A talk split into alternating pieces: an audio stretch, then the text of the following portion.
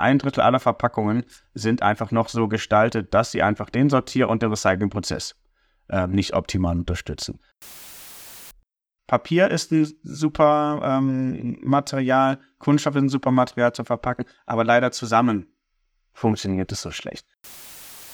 Wenn ich mit, mit Kunden spreche, die sagen, wenn sie auf Papier umstellen, da geht der Umsatz locker um 30 Prozent einfach nach oben. Alleine durch eine solche Maßnahme.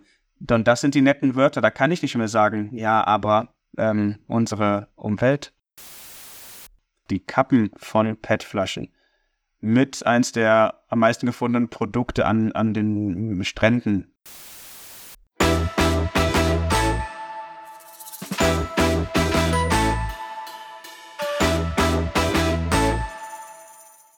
Hallo und herzlich willkommen zu Regalplatz, dem Podcast der Lebensmittelpraxis. Bei Regalplatz sprechen wir jede Woche mit einem Experten, einer Expertin oder einer inspirierenden Persönlichkeit aus der Lebensmittelbranche. Mein Name ist Rainer Mier, ich bin der Chefredakteur der Lebensmittelpraxis. Mein Name ist Elena Kuss und ich bin Redakteurin bei der Lebensmittelpraxis. Wir freuen uns heute über unseren Gast. Das ist Julian Thielen, Verpackungsingenieur bei der Interzero und Head of Made for Recycling. Ja, hallo, schön da zu sein. Danke für die Einladung. Herr Thielen, unsere Gäste dürfen sich immer selbst vorstellen. Haben auch Sie Lust dazu? Sehr gerne, jawohl. Ähm, ja, ich bin Julian, bin ähm, Verpackungsingenieur. Das heißt, ähm, habe das gelernt und studiert, was ähm, alles damit zu tun hat, wie man Papiere, Kunststoffe so verarbeitet und ähm, ja, bearbeitet, dass sie letztlich alle Produkte, die wir eigentlich auch im Markt, im Supermarkt und darüber hinaus finden, ja, optimal schützen, aktiv verkaufen und ja, habe bei Interzero Plus eben auch die große Rolle, dass diese Verpackungen gleichzeitig auch nachhaltig sein müssen und recyclingfreundlich gestaltet sind. Das heißt, ähm, im Afterlife, das heißt, wenn das Produkt quasi gebraucht ist und der erste Hauptnutzen ähm, der Verpackung ähm, passiert ist, das Ganze in den gelben Sack oder ins Altpapier kommt und dann ja optimal und möglichst hochwertig recycelt werden kann. Und ja, wir haben hier ein Team aus vier Leuten, ähm, alle mit Verpackungstechnik und Recycling-Hintergrund und wir helfen eben Verpackungsherstellern und ähm, ja, großen Brands dabei, genau diese Transformation zu schaffen hin zu nachhaltigen Verpackungen. Spannend. Herr Thielen, es gibt duale Systeme in Deutschland seit so ungefähr 30 Jahren. Da war Elena war, war gerade mal so auf der Welt oder ich überhaupt jetzt noch nicht nächstes Jahr 30, also. Oh, Entschuldigung, Entschuldigung. Sorry, sorry. Also die sie war noch Person nicht. gewordene Zeit des dualen Systems. Also, sie war, war noch gar nicht auf der Welt, sie wahrscheinlich auch noch nicht allzu lange, Herr Thiel. Ähm, wenn wir aber diese, diese, diese, diese Idee äh, betrachten und wenn Sie äh, die Leistungen oder das, was geschafft worden ist in diesen 30 Jahren, in einer Skala von 1 bis 10 bewerten müssen, also 1 nicht so weit und 10 wäre super toll und Ziel erreicht, wo würden Sie den aktuellen Stand einordnen? Ähm, ich würde ähm, aufgrund der Bemühungen der letzten 30 Jahre uns tatsächlich schon bei einer 8 einordnen. Weil wir einen wesentlichen ähm, Teil in Deutschland geschafft haben, in dem andere Länder noch deutlich, deutlich hinterhängen. Und zwar, dass wir als Verbraucher so wahnsinnig aufgeklärt sind. Und wir haben das, es gibt so eine Schwelle, etwa bei, bei, also ziemlich genau mein Alter, 34, 35, ähm, alle davor kennen sogar noch die Werbespots der dualen Systeme, oder des, des, des grünen Punktes damals, ähm, die genau sagen, wie Verpackungen getrennt werden soll, welcher Sinn dahinter steckt. Und das ist mittlerweile auch sehr tief ähm, verankert in der Gesellschaft. Na, das wird ein bisschen äh, immer mehr angekratzt, auch ähm, durch, ähm, durch ja, Berichterstattung und ähm, ja, Vorfälle der letzten Jahre, aber das ist im Wesentlichen sehr verankert bei uns. Und das ist eigentlich eines der Hauptkriterien und Grundvoraussetzungen für, für eine vernünftige Mülltrennung und hochwertiges Recycling, dass wir die, die beste Sortiermaschine an sich ähm, als Endverbraucher da auch mitspielen können. Und ja, dahinter ist eine Technologie, die ist auch schon sehr, ähm, sehr ausgereift, aber wir haben halt einfach wahnsinnige Probleme damit, den Entwicklungen der Verpackung quasi hinterherzukommen. Wir haben da Entwicklungen hin von formstabilen, festeren Verpackungen hin zu viel ähm, Folienverpackungen. Das hat einen nachhaltigen Aspekt, weil ich damit viel Material spare, aber ich habe viele ja, Mehrschichtaufbauten, viele Kunststoffe, die zusammengebracht werden, um ganz viele Funktionen zu erfüllen. Papierverbunde, ne, auch was gerade eine ganz große äh, Entwicklung hat. Das sind alles Sachen, die stellen uns dann in der ja, gegebenen Entwick äh, Infrastruktur einfach vor wahnsinnige Voraussetzungen. Ne, aber das, das, das, das, die Grundakzeptanz, ähm, das Grundwissen in der Bevölkerung ist einfach schon sehr weit. Mich hat tatsächlich jetzt die hohe Zahl überrascht. Vor allen Dingen, also ähm, ich bin Fachredakteurin bei der Lebensmittelpraxis für Kaffee unter anderem und gerade da ähm, waren ja kompostierbare oder kompostierfähige Materialien ähm, extrem viel in den Medien, extrem viel in der Diskussion. Und ich, ich glaube, dadurch hat sich auf jeden Fall bei mir der Eindruck gefestigt, dass da eben ja, eben, dass wir da noch nicht so weit sind. Also, weil aus meiner Perspektive war es so, dass plötzlich ganz viele Hersteller auf ein neues Material gesetzt haben, das eben eigentlich die Fähigkeit hat, kompostierbar zu sein. Und dann kamen aber die Abfallbetriebe überhaupt nicht hinterher. Und es gibt immer noch nur total wenige Unternehmen in Deutschland, die dann wirklich diese Fähigkeit auch anbieten können. Ähm, also ist das jetzt berufsbedingt, dass ich da so ein schlechtes Bild von Recycling habe oder dann auch wirklich davon, dass dann Verpackungsinnovationen im ähm, weiteren Verlauf dann umgesetzt werden können. Ähm, vielleicht können Sie da das Bild noch so ein bisschen weiter aufziehen über das hinaus, was ich jetzt gerade beschrieben habe. Gut. Ja gut, das ist genauso ein weiterer Aspekt, ne? neben den, diesen Verbundthematiken von eben diesem Papier, dass ähm, viele kompostierbare Biokunststoffe auch ähm, genannt auf den Markt kamen, ähm, die einfach mit dem bestehenden System gar nicht zusammen äh, funktionieren. Ähm, gerade in, in Deutschland, wo wir einfach ein sehr gutes Sammelsystem haben für Abfälle, ist es ähm, auch auf kompostierbare Verpackungen zu gehen, ähm, gar nicht mal der wirklich intelligenteste Schritt, aber es ist natürlich etwas, was den Verbraucher wahnsinnig äh, ähm, vor Augen führt. Gerade der kritische Verbraucher, ne, mit allem drum und um den gelben Sack, springt da gerade wahnsinnig drauf, drauf an. Und ähm, ja, gerade bei den kompostierbaren Verpackungen gibt es leider auch ein und ja, die Standards, die häufig für Kompostierbarkeit oder biologische Abbaubarkeit ähm, dahinter liegen, sind dann amerikanische Standards, die teilweise mit anderen Zyklen arbeiten, wie wir das hier in Deutschland von den Kompostieranlagen kennen. Ja, während das hier in 14 bis äh, 21 Tagen eigentlich alles abgebaut sein soll. Das sind die, das sind die Laufzeiten in den Kompostieranlagen, sind amerikanische Standards da bei 80, 90, 100 Tagen viel weiter. Und das ist, warum auch hier in Deutschland aktuell ähm, diese kompostierbaren Verpackungen gar nicht erlaubt sind ähm, in der, in der Biosammlung. Da ist der ähm, Bio-Müllsack quasi gerade noch, ähm, noch gesetzlich ähm, erlaubt, aber alles danach wird leider komplett auch dann wieder rausgeholt ähm, von den Kompostierern, weil die auch nicht unterscheiden können, was ist jetzt ein für sie dann abbaubarer Kunststoff ähm, und was, was eben nicht. Und ja, das, das kommt eben immer wieder darauf zurück, dass wir einfach dann Entwicklungen haben, die einfach mit, mit bestehenden Systemen nicht funktionieren, aber leider auch für den Verbraucher sich wahnsinnig gut erstmal anhören. Ne? Und ja. sich deshalb auch, auch gut, gut ähm, tatsächlich auch verkaufen können. Ja. Ähm, ich komme nochmal zurück, also äh, was Sie eingangs gesagt haben. Ähm, ich glaube, das ist wirklich ein Fund, was in den letzten Jahren, 30 Jahren dann gewachsen ist. Eben diese Normalität. Also stellt noch, gibt es noch Menschen, die in Frage stellen, dass wir Müll trennen, dass wir Müll sammeln und in unterschiedliche Tonnen unterbringen und zur Entsorgung geben? Ich glaube nicht. Äh, das ist äh, ein, eine, ein wirklich äh, eine tolle ähm, äh, Bewusstseinsveränderung. Das war vorher, glaube ich, so in der Form nicht, äh, nicht vorhanden. Trotzdem haben sie eine Acht gegeben und Elena hat ein paar Punkte, sie selber eben auch angesprochen, die noch fehlen. Was sind jetzt die entscheidenden Schritte, damit wir in die Nähe der Zehn kommen? Ja, das sind ähm, paar Maßnahmen, die man dort, dort sehen könnte. Eins ist ähm, das, was ich tagtäglich ähm, mache, eben dies, das recyclingfreundliche Design anzusetzen ne, und wirklich von Mehrschichtverpackungen auf sogenannte Monoverpackung, auf einen Kunststoff eigentlich zu gehen, weil ich kann nie äh, meine Verpackung aus drei Materialien äh, in der Sortieranlage voneinander trennen. Das ist ein ganz, ganz wichtiger Hebel. Ein Drittel aller Verpackungen sind einfach noch so gestaltet, dass sie einfach den Sortier- und den Recyclingprozess äh, nicht optimal unterstützen. Das ist ein wahnsinniger Hebel. Und ja, auch, obwohl wir dieses Grundbewusstsein haben, noch weiter in die Verbraucheraufklärung zu gehen. Es gibt die Kampagne Mülltrennung wirkt, bei denen alle duale Systeme quasi zusammen jetzt nochmal Geld investieren und ähm, ja, diese Aufklärungsarbeit leisten, wie man richtig ähm, Verpackungen trennt, ne, um somit auch die Kreislaufwirtschaft ähm, zusammenzubringen.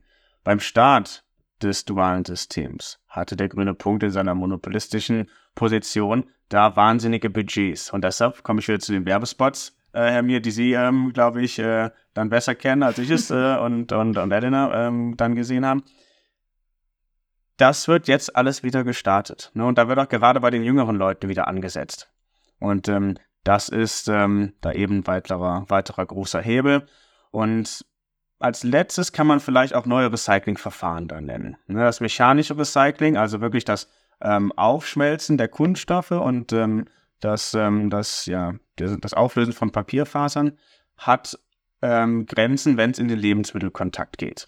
Und das ist auch der Grund, warum man heute im, im Supermarkt leider relativ selten liest, ich bin aus Rezyklaten aus dem gelben mhm. Sack. Da kommt dann das chemische Recycling dazu. Das bedeutet, ich kann äh, mit noch mehr Hitze und noch mehr Druck ähm, auch die, die, die Kunststoffketten auftrennen und letztlich wieder bei Null anfangen und sie wieder so zusammenbauen, dass ich wieder äh, Material habe, was eigentlich ähm, einem, einem Neukunststoff ähm, gleichkommt und ich somit auch dann in den Lebensmittelkontakt einsetzen kann. Und das sind vielleicht so drei, drei Hauptmaßnahmen, mhm. die ich jetzt, ähm, die wir teilweise heute schon angehen ne, und aber auch verstärkt werden muss. Ähm, ein Punkt, der, denke ich, gut zu dem Thema Verbraucheraufklärung passt, ist, dass immer mehr Verpackungen momentan so eine Ver Papieroptik erhalten. Also es passt ganz gut zu der ähm, kompostierfähigen Kapsel, dass das gut beim Verbraucher ankommt, aber eigentlich gar nicht umgesetzt werden kann, also gar nicht wirklich ökologisch ist. Genauso gibt es immer mehr Verpackungen in Papieroptik. Der Konsument greift gerne zu so einer Verpackung, weil es nachhaltig wirkt, ist aber dann eben doch oft fürs Recycling ungeeignet. Was würden Sie denn da empfehlen? Wie kann man denn da vorgehen? Ich finde, es ist total schwierig, irgendwie ähm, die, diese Worte wie Kompostierfähigkeit, ähm, da sind auch andere Worte gefallen wie Biokunststoff, wie es ja auch genannt wird, wie man da klar machen kann, ähm, dass es eigentlich Ökoschwindel ist. Oder ist Ökoschwindel jetzt auch wieder übertrieben? Wie ist Ihre Meinung dazu? Ähm, ja, Ökoschwindel und, und, Greenwashing hat ja immer eine wirklich ähm, bewusste Komponente dahinter. Das ist bewusst, das, das will ich gar nicht mal jedem immer unterstellen, weil es einfach wahnsinnig schwierig ist, die Begriffe, wie Sie gerade gesagt haben, einfach ähm, so genau auseinanderzunehmen. Ich glaube, und das ist teilweise auch schon der Fall, dass man einfach von, von gesetzgebender Seite solchen tatsächlich Fehlentwicklungen ähm, entgegenwirken muss. Ähm, Papier ist ein super ähm, Material, Kunststoff ist ein super Material zu verpacken, aber leider zusammen funktioniert es so schlecht. Und ähm, ja, das ist so tief in uns drin. Wir, wir, ne, da kann man auch wieder von uns ähm, als, als deutsche Verbraucher mal, mal denken, wir kennen einfach alle diesen Papiereimer zu Hause. Ne, und dadurch, und wir wissen, jeder hat irgendwie eine Verbindung auch örtlich, vielleicht ähm, weiß man auch, sieht man mal an einer Papierfabrik das Ganze auch, wie es, auch wirklich passiert. Das ist, das ist gelebt, das fühlt sich so an. Ne? Das, das, das, das, das fühlt sich einfach nachhaltig an. Das, das kann man eigentlich kaum durch, ähm, durch nette Worte ähm, wettmachen. Ähm, wenn ich mit, mit Kunden spreche, die sagen, wenn sie auf Papier umstellen, da geht der Umsatz locker um 30 Prozent einfach nach oben. Alleine durch eine solche Maßnahme. Und das sind die netten Wörter, da kann ich nicht mehr sagen, ja, aber ähm, unsere Umwelt, ähm, das, das hat finanzielle, hat leider finanzielle Grenzen. Und da muss eigentlich ähm, ja von regulatorischer Seite etwas, etwas draufkommen. Ja. Wie, wie kommt es eigentlich, dass äh, äh Kunststoff äh, ja eigentlich nur noch als schlecht äh, wahrgenommen wird. Äh, also gerade im, im Lebensmittelbereich ist, äh, ist ja Kunststoff in vielen Bereichen eigentlich gar nicht wegzudenken. Also wie soll man bestimmte äh, äh, äh, Lebensmittel, frische Lebensmittel, flüssige Lebensmittel, wie soll man die verpacken ohne Kunststoff? Ist, ist, ist, ist dem, diesem Verpackungsmaterial Kunststoff äh, äh, ist der tatsächlich nur schlecht oder gibt es auch die guten Seiten aus Ihrer, aus Ihrer eher äh, ja, fast wissenschaftlichen Sicht?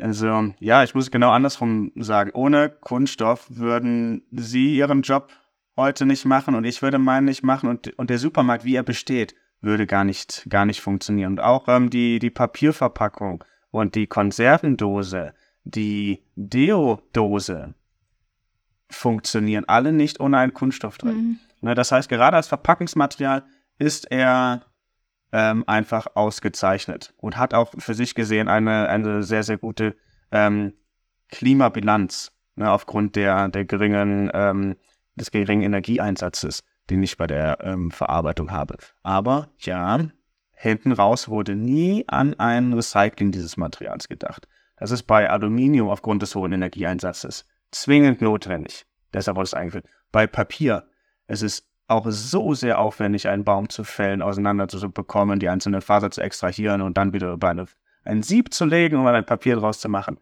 Da musste das auch gezwungenermaßen mitgedacht werden. Das war bei Kunststoff leider nie so. Dazu kommt eine Vielzahl der Materialien, eine Vielzahl einfach der, der, der Kunststoffe. Wir reden alleine ähm, in unseren Materialströmen von, von vier verschiedenen Kunststoffarten, die wir da auftrennen.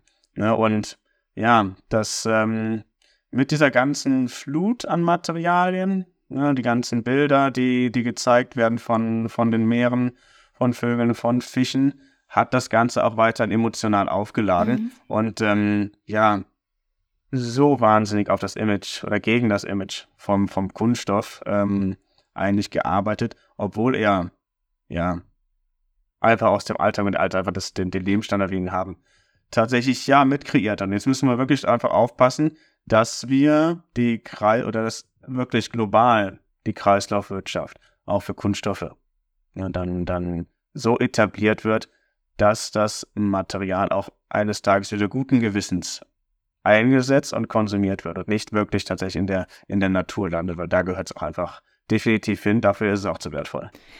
Eine Idee waren ja die Rezyklate, also äh, Kunststoff eben zu recyceln und auch eben Rezyklate einzusetzen. Aber ich habe das Gefühl, das kommt nicht so richtig voran. Woran liegt das?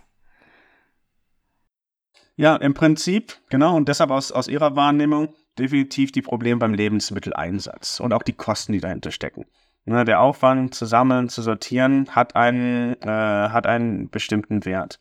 Ne, und gerade mit günstigen Preisen für Neukunststoff kommt man da erst auf einer finanziellen Seite kaum hinterher. Es ist heute finanziell äh, keinerlei Anreiz, dort ein Rezyklat einzusetzen, wenn ich, wenn ich Marke bin ne, und mein, mein Produkt verpacken möchte. Und ähm, selbst mit dem Einsatz, den wir heute haben, dass wir, dass wir Rezyklate kreieren können, die ähm, in ja, dickwandigere Verpackungen Produkte, ne, zum Beispiel ein, ein, ein Eimer, ähm, wunderbar reingehen können. Da haben wir, ne, da kriegen wir ausgezeichnete Qualitäten für hin, die können aber nicht in den Lebensmitteleinsatz. Und auch da sind wir schon finanziell nicht ähm, so weit konkurrenzfähig zu, zu Neukunststoff zu sein. Jeglicher weiterer Energieeinsatz oder Vertiefung der Sortierung und alles, um halt ähm, auch zu diesem Lebensmittelstandard zu kommen, würde gleichzeitig eine Verteuerung darstellen, was das Gap natürlich nochmal noch mal größer macht. Und dann muss man auch dazu sagen, ist aus finanziell, äh, nicht aus, aus finanzieller Sicht, aber aus ähm, Nachhaltigkeitssicht ist relativ egal, ob ich die untere Anwendung ne, in, einem, in, einem, in, einem, in einem Baueimer vielleicht oder in einem, äh, in einem Gartenstuhl das Material unterbekomme oder in einer Verpackung. Ich habe da den Virgin-Kunststoff quasi ähm, ähm, ersetzt und damit habe ich das Material auch ähm, ins Recycling gebracht. Das Rezyklat an sich, was wir heute und was auf den Märkten ähm, quasi kreiert wird, das ist in 0, nichts verkauft. Es liegt nicht daran, dass das Material rumliegen würde, ne, sondern eher, dass, ähm, und dann aus Sicht der, der Lebensmittelseite, ähm, einfach nicht in der hohen Qualität vorliegt. Ne, und das ist etwas, wo wir sicherlich sehen, das habe ich eben angesprochen, dass chemische Recycling eine wesentliche Rolle, Rolle spielen wird. Damit wir ja Joghurtbecher, die Folie für, für geschnittenen Mozzarella, alles in Zukunft auch und ganz selbstverständlich ähm, aus Rezyklaten, aus dem gelben Sack bekommen können. Hm, glauben Sie, dass, dass äh, Sie haben es vorher mal in einem Nebensatz so ganz kurz äh, gesagt. Glauben Sie, dass, die, äh, dass, dass, so die politischen Rahmenbedingungen richtig gesetzt sind in dieser, äh, in dieser Hinsicht? Oder muss da, mehr, muss da vielleicht sogar mehr, mehr äh, Druck äh, ausgeübt werden, um äh, das nach vorne zu bringen? Der Druck, der kommt aktuell. Das wird auf europäischer Ebene oder mit, in, in Deutschland sind wir mit dem Verpackungsgesetz da schon okay. seit 2019 wieder einen, einen Schritt weiter, aber auf EU-Ebene formt sich über die sogenannte Packaging und Packaging Waste Regulation ähm, ja ein neues, ein, ein, neues Gesetz, was auch all diese Aspekte mit reinbringt. Da wird klar gesagt, dass in Zukunft ähm, PET-Flaschen einen gewissen Recyclinganteil haben müssen, dass alle Kunststoffe generell einen Rezyklatanteil haben müssen und dass auch Verpackungen, alles was in Zukunft weniger als 70% Recyclingfähigkeit aufweist, ist dann nicht mehr verkehrsfähig. Na, das sind alles so, so Dinge, die kommen dann ab 2025, wird es dann scharf geschaltet. Und ähm, das wird nochmal einen wahnsinnigen Hebel dafür geben. Ne, auch ähm, Investitionen sicherzustellen seitens der, der Sortierer und Recycler, um hochwertiges Material zu geben. Na, da versprechen wir uns sehr viel von. Mir kommt da direkt dieser feste Deckel an Getränkeflaschen in den Kopf das Fachwort traue ich mich fast gar nicht auszusprechen, Tethered Caps. ähm, äh, genau, das ist ja auch mit Übergangsfrist jetzt vorgeschrieben. In den sozialen Netzwerken ist da ein ganzer Sturm an Wut zu beobachten. Also ganz viele Verbraucher haben sich, glaube ich, nicht so gefreut über den festen Deckel. Ist es denn eine sinnvolle Maßnahme, so als Beispiel? Ich habe so viel geschmunzelt, wenn ich Familie, Freunde gesehen habe, wie sie auf einmal, äh, ich höre das Schnaufen aus der Ecke nur ähm, und da wird versucht, dieses, die, die, die Kappe abzureißen. Und ja, ich äh, konnte dann nur ein bisschen Erklärungsversuche liefern. Also ja, aus meiner Sicht, das ist eine sinnvolle, sinnvolle ähm, Entwicklung. Ne? Das, das sagt ja, dass aber bei Getränke, PET-Flaschen einfach die Verschlüsse dranbleiben oder gezwungenermaßen an der Verpackung bleiben müssen. Und ähm, rührt daher, dass man einfach die Kappen von PET-Flaschen mit eins der am meisten gefundenen Produkte an, an den Stränden war und ist. Und auch wenn wir eine Aufräumaktion mit, der, mit, der, mit dem Unternehmen machen äh, am Rheinufer, sehen wir auch wahnsinnig viele Kappen und auch schon in, den, in die Erde festgetretene ähm, Kappen. Das ist schon der Wahnsinn. Und ähm, glücklicherweise ist der, der, der Prozess der des PET-Flaschen-Recyclings so ausgerichtet, dass auch die Kappen immer in ein Recycling mit reingehen. Deshalb ist das eigentlich nur zu, zu ähm, unterstützen, dass man eine Maßnahme hat, damit das Ganze ähm, an der Flasche bleibt. Doch, ja. definitiv. Und ich finde es auch eigentlich ganz angenehm, eine Hand frei zu haben, dann doch noch beim, ja. beim Trinken. Alles, alles eine Gewohnheitssache. Ja, das ist richtig. Also das leuchtet auch hier, äh, finde ich, total ein. Aber trotzdem macht das Beispiel auch das Beispiel ihrer, ihrer Freunde äh, äh, deutlich, der Verbraucher muss mitgenommen werden. Ein anderes Beispiel wären ja äh, die, die, die Becher für, für Molkereiprodukte, wo man eigentlich äh, Papier draußen abmacht und äh, in, der, in der Mitte hat man den, ähm, oder innen hat man den, den, den, Plastikbecher und dann hat man noch den Verschluss.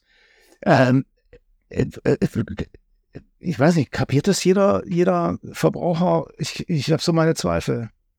Also wir, wir haben ja selber fünf Sortieranlagen. Also statistisch gesehen geht jede dritte Verpackung bei uns über die Anlagen. Und ähm, die Kollegen, die ähm, da tagtäglich ähm, an den Bändern sind, denen fällt es die nicht auf, dass ein merklicher Anteil ist, wo das wirklich separiert ist. Es geht ja schon beim Aludeckel los. Es ist gar nicht mal der Kunststoff drum, äh, der, ja, der, der, ja. das Etikett. Alleine der ähm, Aludeckel wird kaum abgemacht. Und der, der es abmacht, wenn er wenn jemand fertig ist, dann wird er reingestopft und dann weggelegt.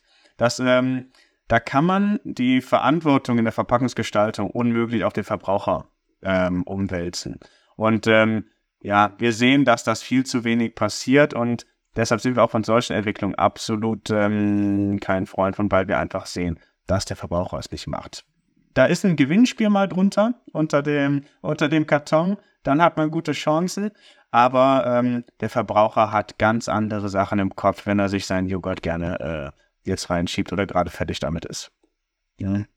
Das ist leider so. Ich muss zugeben, ich habe das erst bei der LP gelernt, ähm, auf einer Messe, dass man den Deckel, also den Aludeckel entfernen muss, komplett von äh, der Verpackung. Ich habe das wirklich ähm, nicht äh, gewusst. Also das Papier war mir vollkommen klar und das habe ich auch immer selbstverständlich getrennt, aber der Aludeckel ist bei mir immer an dem Kunststoffteil dran geblieben und dann, also das mache ich jetzt erst seit vier Jahren richtig.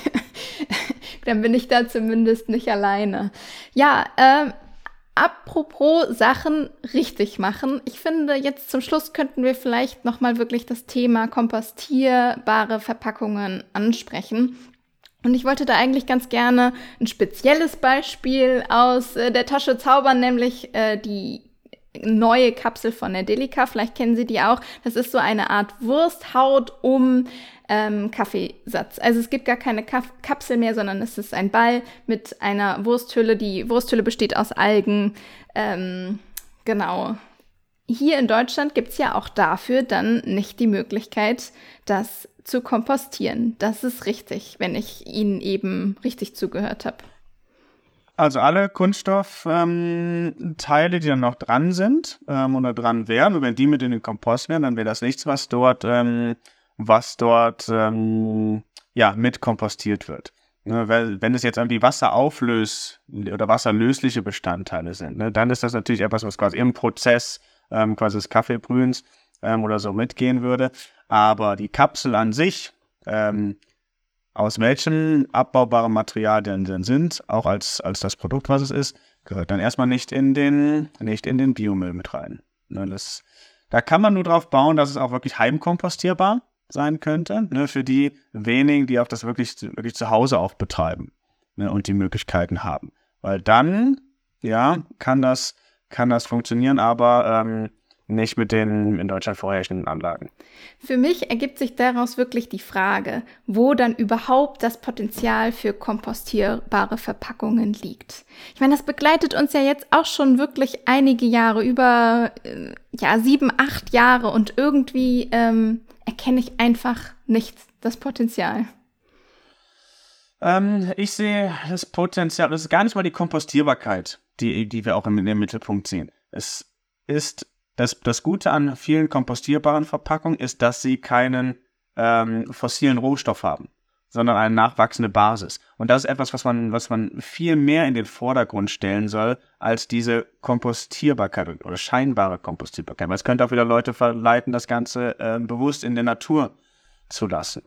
Also ich, weil jede kompostierbare, kompostierbare Verpackung in dem Moment oder Kunststoff hat auch eine, ähm, eine nachwachsende Basis. Und das ist eigentlich meiner Ansicht nach etwas, etwas viel Wertvolleres. Und ähm, wo kann das dennoch Sinn machen, wenn, selbst wenn sich das Material nicht ähm, recyceln lässt oder auch kompostieren lässt, ähm, bei Verpackungen, die einfach wahnsinniges, großes Littering-Potenzial haben. Sei es die Hülle um, den, um die Zigaretten ganz oben, das, was als erstes abgerissen wird, was äh, selbst äh, zwei Zentimeter über dem öffentlichen Mülleimer gerne mal äh, gerne mal daneben fliegt bei jedem bei der kleinsten äh, beim kleinsten Wind und dann in der Umwelt landet. Verpackungen, die sonst auch einfach sehr, sehr klein sind, Bonbon-Verpackungen oder ähnliches. Die sind allein auf der, von der Größe her auch schwierig zu recyceln. Da kann es Sinn machen, auf solche Biokunststoffe ähm, umzuswitchen, weil ich mir dann ähm, ja einfach den, den fossilen Rohstoff an der Stelle spare. Und da könnte ich auch nie auf Rezyklat dann kommen. Die, äh, das äh, nochmal ein etwas anderen Aspekt. Äh, viele Unternehmen haben äh, auch das Thema äh, recyclingfähig oder wiederverwendbar auch als, als Werbethema erkannt. Wir haben es schon kurz angesprochen. Äh, Greenwashing ist äh, sicherlich ein wichtiges äh, Thema. Ähm, jetzt war der, das Drogerieunternehmen DM äh, eigentlich immer sehr aktiv in, in dieser Richtung und äh, de, dem ist jetzt äh, verboten worden in letzter, äh, vor, vor kurzem die Eigenmarke als umweltneutral äh, äh, äh, zu bewerben. Ähm, wie ist das aus Ihrer Sicht zu be bewerten? Also muss nicht auch äh, ein, ein Hersteller, ein Handelsunternehmen ähm, äh, die Möglichkeiten haben, äh, die Produkte zu bewerben und als positiv zu bewerben, um eben auch gleichzeitig diese Aufklärung, die Sie vorher auch schon angesprochen haben, voranzutreiben?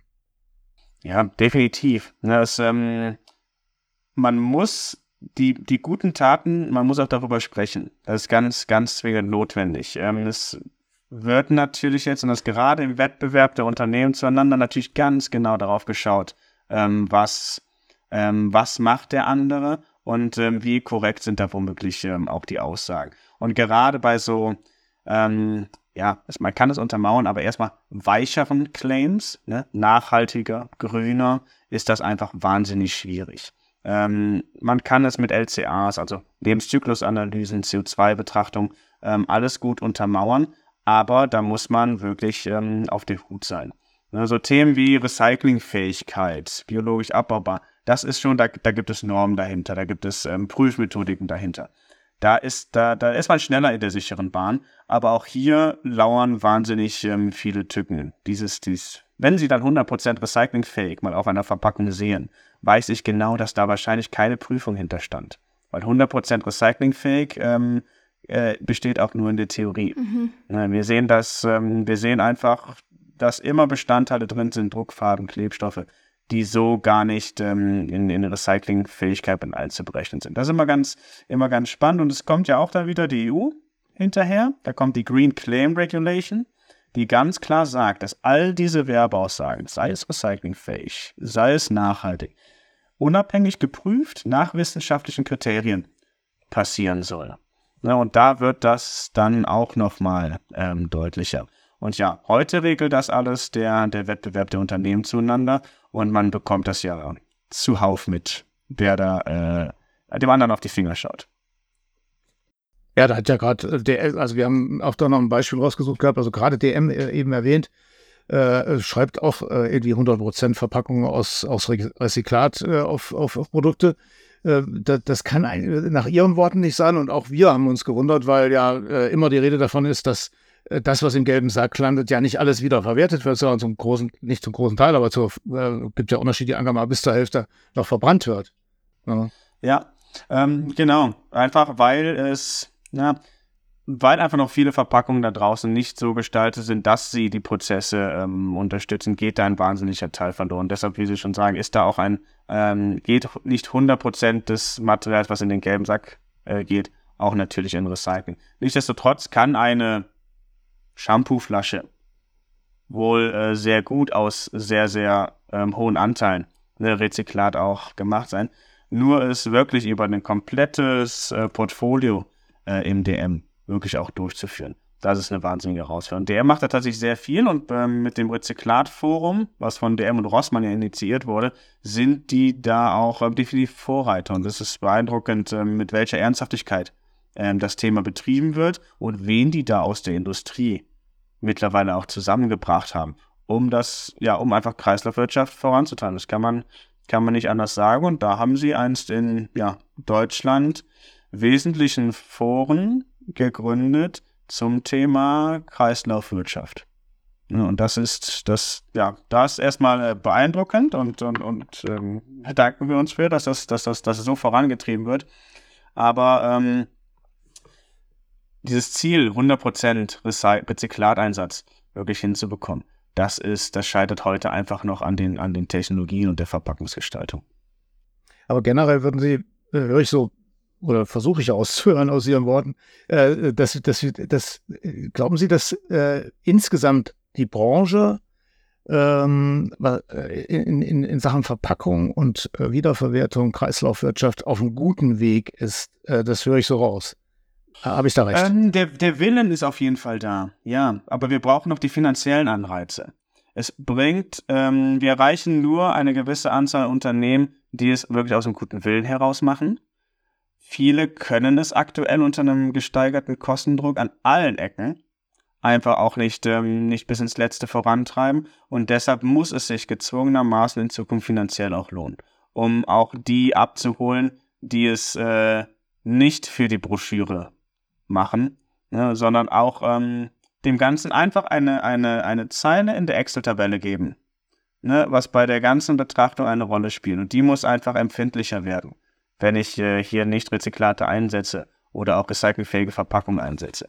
Ne, und dadurch ähm, würde es nochmal einen ganz anderen Drive bekommen. Ja. Und das ist zwingend notwendig. Ja. Äh, ist in Zeiten wie diesen sehr schwer äh, zu sagen, bedeutet aber letztendlich, es wird dann teurer, ne? auch für den Verbraucher. Äh, ist von auszugehen, ja. Ähm, wir sehen in verschiedenen Ländern schon, ähm, dass ähm, die sogenannte Eco-Fee Modulation, das heißt die Lizenzgebühren angepasst an die Nachhaltigkeit der Verpackung, dass das ähm, mehr und mehr Einhalt gibt. So und ähm, die Lizenzgebühren am Gesamtteil der Verpackung sind relativ gering, also da könnte man es verkraften, aber auch die Verpackungsgestaltung an sich, wie sie heute ist, unterliegt natürlich unter anderem finanziellen Aspekten. Es kann bei der Verpackungsanpassung eigentlich nur teurer werden. Und ganz klar, das wird dann meistens durchgereicht. Ja.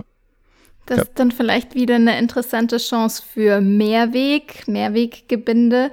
Ähm, wie ist Ihre Perspektive darauf? Wäre das eine positive Entwicklung, wenn mehr Mehrweg genutzt wird? Ja, definitiv. Auch da ist das ähm, Verpackungsgesetz und die Packaging Waste, ähm, Packaging, Packaging Waste Regulation der EU hat diese Themen auch genauso mit drin. Ne? Erstmal ganz oben muss die Vermeidung stehen. Und das kann ich durch intelligente Mehrwegsysteme auch erreichen. Ähm, man muss nur auch schauen, wo die Sinnhaftigkeit da ähm, beginnt und aufhört. Wenn ich große Zyklen fahre, in denen ich wahnsinnige Mengen ähm, an Mehrweggebinden durch Deutschland, durch Europa oder teilweise bringen muss, dann hat dieses System sehr schnell seine Grenzen. Aber im Prinzip ähm, lokale geschlossene Kreisläufe an Mehrweggebinden sind optimal. Ja, und das, man, man sieht das ja, dass es im, im urbanen Feld sehr gut funktioniert ja, und funktionieren kann, die Leute auch sehr motiviert sind. Ähm, das muss man dann wirklich nur noch ähm, eigentlich ins Land raustragen, ne, damit, damit diese Kreisläufe auch sinnvoll wirklich zirkulieren können. Aber das ist eine große Herausforderung. Da kommen so viele ja regelmäßig und probieren es auch. Ähm, und ja, aktuell sieht es so aus, dass in vielen Bereichen sich da ein paar ähm, herausstellen, die ein gutes System haben, ne, was konvenient ist für uns als Verbraucher, was ähm, für den Markt gut funktioniert. Das sieht man ja auch einfach, dass es natürlich für den Handel auch ein ganz anderes Handling ist. Mehrweggebinde gegenüber äh, ähm, Einweg dann zu haben. Und ähm, ja, das wird ein wesentlicher Teil des, des Nachhaltigkeitsmixes sein. Ein Thema, was uns wahrscheinlich äh, noch des Öfteren beschäftigen wird, äh, zu Recht auch. Äh, Atin, vielen Dank äh, für die Einblicke und Ihre, Ihre Statements. Äh, zum Abschluss unseres kleinen Gesprächs hat Elena noch immer äh, eine Frage, die eigentlich gar nichts mit dem Thema jetzt direkt zu tun hat, aber äh, das ist dann unser Schlusspunkt für die heutige Runde. Genau, und zum Schluss haben wir immer eine kleine Rubrik, die wir ganz unkreativ Das stört im Supermarkt nennen. Und die Frage, die dahinter steht an unseren Gast, ist immer, was hat sie bei ihrem letzten privaten Einkauf so richtig gestört oder geärgert, vielleicht auch aufgeregt? Also erstmal ist der, der Supermarktbesuch für mich eigentlich immer ähm, äh, mit viel Spaß verbunden das ist gut. und ähm, Interesse. Das Einzige, was mir immer wieder auffällt, ist, dass mir im, im Biomarkt irgendwie äh, unterstellt wird, ich hätte doch ein bisschen zu viel Zeit. ne, wenn ich dann, wenn es dann mal schnell gehen muss, ist es leider im Biomarkt irgendwie so als ähm, ähm, ja, da, da, da wünsche ich mir manchmal, dass, es, dass die Schnelligkeit vom, vom Discounter eigentlich da an der Kasse mal passiert. Das ist so alles, aber sonst ähm, bin ich äh, immer sehr happy in den Märkten unterwegs. Fein. Äh, was äh, ihr, ihr, ihr kleines äh, Ärgernis ist äh, gar nicht mal so selten. Also das stört ja die meisten Menschen. Warten an der Kasse, egal ob im Supermarkt oder im Biomarkt. Aber Sie haben vollkommen recht. In meinem Biomarkt geht das auch immer sehr relaxed zu. Das kann ich nachvollziehen. Ja, äh. Vielleicht die spezielle Klientel. Thielen, vielen Dank äh, für, für das Gespräch. Äh, ich wünsche Ihnen alles Gute, äh, viel Erfolg bei all Ihren, äh, all, all Ihrem Schaffen. Das war Regalplatz, der Podcast der Lebensmittelpraxis. Hören Sie wieder zu beim nächsten Mal. Vielen Dank.